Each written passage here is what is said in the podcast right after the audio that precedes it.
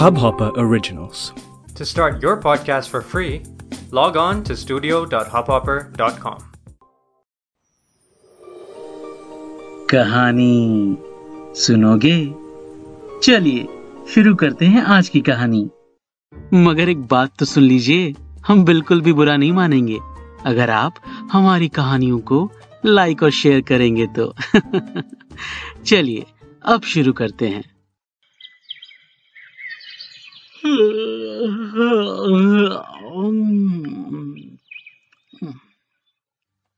सुबह की पहली धूप और ठंडी हवा ने मुझे जगा दिया था। कसमसाता हुआ अपनी खाट पे किसी तरह लगाए हुए मच्छरदानी से मेरा मतलब नेट, मस्कीटो नेट, बाहर निकला। एक बड़ी सी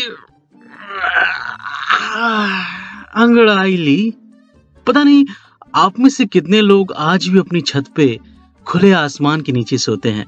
भाई, मुझे तो बड़ा मज़ा आता है यूँ छत पे खुले आसमान के नीचे सोना। अंगड़ाई लेता हुआ अपने पास वाली छत की ओर देखा। हैं? ये क्या? कुछ अजीब ही नज़ारा था। नज़ारा बताने के पहले जरा अपने मोहल्ले का भूगोल समझा दूँ। भाई पटना के कंकड़बाग कॉलोनी का इलाका है, जो आप जानते ही होंगे। वहीं के पत्रकार नगर और प्रोफेसर कॉलोनी के बीच हमारा मोहल्ला है जागृति बाग। कुछ सौ डेढ़ सौ के करीब घर होंगे। सबकी छतें एक दूसरे से लगभग जुड़ी हुई सी हैं। भाईचारा इतना है कि किसके घर नाश्ते में क्या बना, खाने में क्या बना, सब पता रहता है। हाँ तो भाई, अब बढ़ते हैं नजारे की ओर। बगल वाली छत थी हमारे मोहल्ले के चाचा चौधरी की। पूरा नाम छानुमल छानजी चौधरी शॉर्ट में चाचा चौधरी। तो भाई, नज़ारा ऐसा था कि चाचा जी उकड़ू बैठे, ऊंग रहे थे कुर्सी पे, और चारपाई बेचारी सुनी सी अकेली मच्छरदानी, मेरा मतलब मस्कीटो नेट के अंदर सो रही थी। मैंने आवाज़ लगाई, चाचा क्या हुआ? ऐसे काहे बैठे हैं कुर्सी पे? चाचा जी अचानक हड़बड़ा के सोते से जगे। मुझे देखा और कहा, आए बैठे कहाँ हैं? सुतल थे। जगा दिया तुम। काहे मज़ाक कर रहे हैं चाचा? भोरे भोरे? मैंने कहा। चाचा ने लगभग झड़कते हुए कहा, मज़ाक कौन कर रहा है, हा? अच्छा खासा सपना देख रहे थे, सोते हुए तुम खाली सुबह सुबह खाली तुम चाचा जी ने बड़बड़ाना शुरू किया। देखिए, सच्ची कहूँ तो मुझे किसी ऐसे ही जवाब की उम्मीद थी चाचा से। वो क्या है कि अपने चाचा चौधरी थोड़े झक्की किस्म के हैं और ऊपर से तुर्रा ये कि बड़ी जल्दी किसी भी चीज़ से बोर हो जाते हैं। खैर, मैंने आगे पूछा अच्छा तो कुर्सी पे सूत गए थे आप? चारपाई काहे छोड़ दिए थे मच्छरदानी लगा के? चाचा ने फिर खिसियाते हुए कहा, अरे कल है रतिया में चुटकुला पड़े थे। मच्छर मच्छरवा सबको बेवकूफ़ बनाने वाला। तो सोचा बाहर बैठ जाते हैं और मच्छर मच्छरवा सब बुड़बक बन जाएगा। और अब वैसे भी बोरिया गए थे, खटिया पे सोते सोते मज़ा आ गया एकदम। अब और क्या कहता मैं? अब और क्या कहूँ मैं? इनकी बोरियत के बड़े किस्से हैं। अच्छे खाते पीते घर के हैं, भरा पूरा परिवार है। रिटायरमेंट में वक्त है अभी। ज़िंदगी जीने में यकीन रखते हैं। बस थोड़े झकी हैं और बड़ी जल्दी बोर हो जाते हैं। इनके कई किस्से हैं बोरियत वाले। सुना है, ये तो अपनी शादी के पांचवे फेरे होते होते ही बोर हो गए और अपने मंडप से भाग खड़े हुए थे। किसी तरह समझा बुझा के सात फेरे पूरे करवा दिए गए थे। चाची तो आज भी कहती हैं अच्छा होता अगर फेरे पूरे नहीं होते तो। कम से कम इनके झक्की पने से छुटकारा तो मिलता। चाची की गलती भी कहाँ है? सुना है चाचा जी बोरित मिटाने के लिए घर पे हाथों वाली चक्की से गेहूँ पीसते हैं। मंकू? मंकू? तभी माँ ने आवाज़ दी। अरे मंकू, जल्दी दूध लेके आओ बेटा। सब लोग चाय पीने के लिए इंतज़ार कर रहा है। माँ की आवाज़ थी। मुझे दूध लेने जाना होगा। मैं थोड़ी देर बाद आपसे बात करता हूँ हाँ?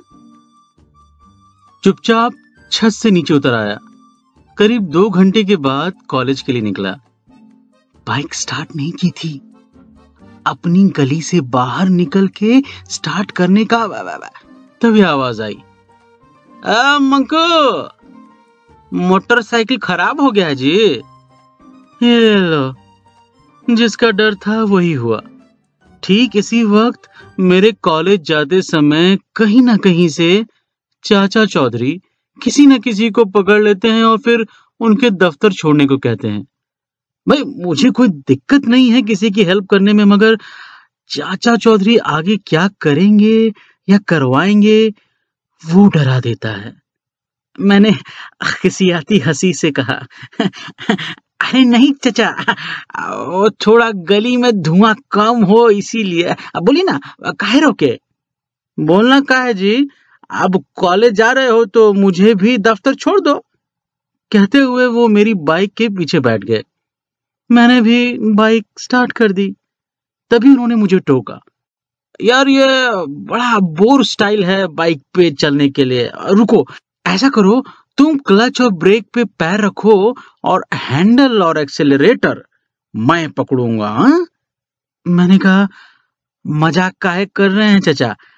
लीजिए बाइक और अकेले चले जाइए। चाचा कहाँ चुप होने वाले थे? बोले, ऐसे तो मैं बोर हो जाऊँगा।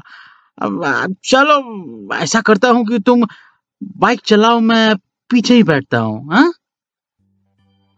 चाचा जी पीछे तो बैठे, मगर अपनी पीठ मेरी पीठ से जोड़ के।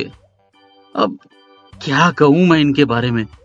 और चुप भी तो नहीं थे, बराबर बतियाते जा रहे थे और वो भी पूरे ज़ोर ज़ोर से। अब हालत ऐसी थी कि रास्ते में चलता हर शख्स कभी मुझे देखता, कभी चाचा जी की ओर, और हंसता हुआ आगे चला जाता।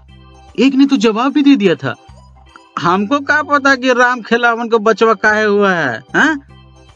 खैर, जैसे तैसे उन्हें उनके दफ्तर छोड़ा और सरपट उस इलाके से निकलने की कोशिश करने लगा।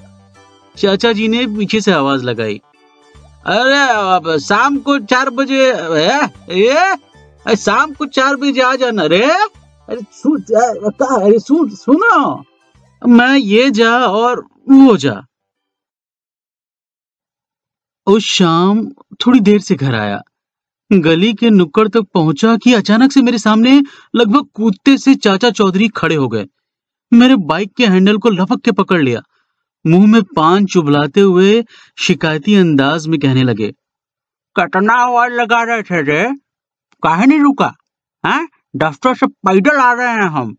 मैंने पूछा, कहे टैक्सी, बस, टेंपो, ट्रक कुछ नहीं मिला? और घर में मारुति कार काहे रखे हैं? चलाते काहे नहीं है? उन्होंने मुस्कुराते हुए कहा, कार में कहा मज़ा आता है? बोर हो गए हैं। अब बिटिया चलाती है। अब बेटी को दे दिए हैं, अपना दफ्तर जाती है वो भी अब खैर, वो सब छोड़ो। पूछो, रोके काहे हैं तुमको? अब पूछो। मैंने कहा, काहे? मैं अब तैयार था इनकी अगली झक सुनने के लिए। भाई ये बताओ जो मोटरसाइकिल है कितना का आता है? मैंने कहा पचहत्तर हज़ार। वो थोड़े हैरान से हो गए। खाली दो चक्का का पचहत्तर हज़ार? थोड़ा कम वाला बताओ जी। मैंने कहा कम से कम पचास हज़ार तो लगेगा चाचा।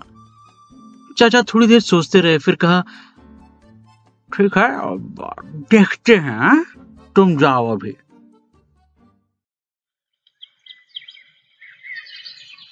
अगले दिन मुझे चाचा जी कहीं दिखे नहीं। मैंने भी भगवान का शुक्रिया मनाया और कहा, चलो भला टली। मगर अगले दो दिन और चाचा जी नहीं दिखे। अब मुझे थोड़ी चिंता होने लगी थी। भाई जो भी हो, मैं उनकी ज़िंदा दिली का कायल ज़रूर था। उस शाम चाचा जी की बेटी पैदल घर आते देखी। मैंने तुरंत उनसे पूछा दीदी वो चाचा जी आजकल नज़र नहीं आ रहे हैं? कहीं बाहर गए हैं का दीदी ने मेरी ओर घूरते हुए कहा हाँ न वो नज़र आ रहे हैं, न हमारी कार। मतलब मैंने पूछा, तीन दिन पहले कार से कहीं निकले हैं? आज सुबह फ़ोन आया कि कल शाम तक आ जाएँगे। दीदी ने कहा। बात लगभग पूरे मोहल्ले में फैल चुकी थी। हर तरफ़ खुसफुसाहट होने लगी। मगर माहौल कुछ ऐसा था जैसे कोई अजूबा होने वाला है और लोग उसका इंतज़ार कर रहे हों।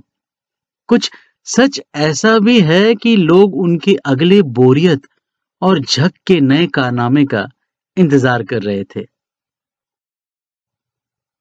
और अगले दिन की शाम। करीब सवा छह बजे।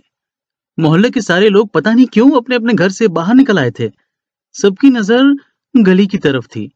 सब चाचा चौधरी का इंतज़ार कर रहे थे, बल्कि यूँ कहिए सबको अपनी अपनी बोरियत दूर करने का एक मौका मिल गया था।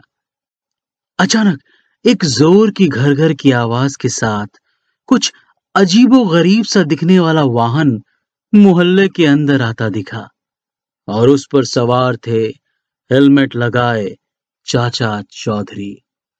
उस वाहन को देखकर चाचा जी की बेटी की लगभग चीख निकल पड़ी। उनकी आँखों से आँसू निकल पड़े, वो रोने लगी। सामने का नज़ारा ही कुछ ऐसा था। चार चक्कों की गाड़ी जिसके स्टेयरिंग व्हील को निकाल के मोटरसाइकिल का हैंडल लगा दिया गया था, पीछे की डिक्की वैसे ही छोड़ दी गई थी। छत हटा दी गई थी। दरवाजे नदारत थे। सारी सीटों को निकाल के एक लंबी सी बाइक वाली सीट लगा दी गई थी जिस पर सवार थे हमारे चाचा चौधरी। एक गर्व भरी मुस्कान के साथ उन्होंने मेरी ओर देखा और कहा ये देख मेरी मोटरसाइकिल, अब तुझे ज़रूरत नहीं पड़ेगी मुझे दफ्तर छोड़ने की, और मुझे भी अपनी कार चलाने में बोरियत नहीं होगी। भाई, बात तो सही थी। ये मोटरसाइकिल और कार अजीब तो लग रहे थे, मगर थे बड़े मज़ेदार। मैंने इसे नाम दिया था मोटो कार। अब भगवान झूठ ना बुलवाए, अगले दिन का नज़ारा कुछ यूँ था। अब मैं इंतज़ार कर रहा था कि कब चाचा चौधरी अपने दफ्तर को निकले और मैं उनसे लिफ्ट मांगू। भाई, अब रोज रोज एक ही मोटरसाइकिल पे कॉलेज जाके बोरियत सी जो होने लगी थी।